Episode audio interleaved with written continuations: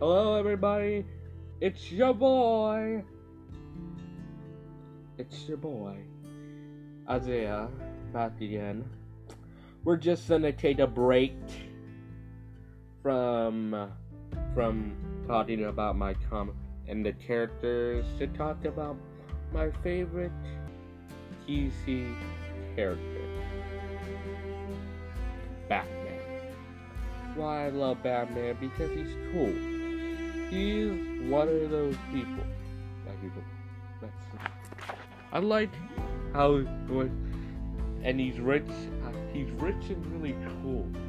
He fights all these villains. Some that some that are tall and beats them up. Seriously. He is the one person. If he was real in real life, and it wa- was in the Bronx, yep, I think crime would lower a little bit. Okay, I'm gonna keep it short and say I love Batman. He's my favorite hero.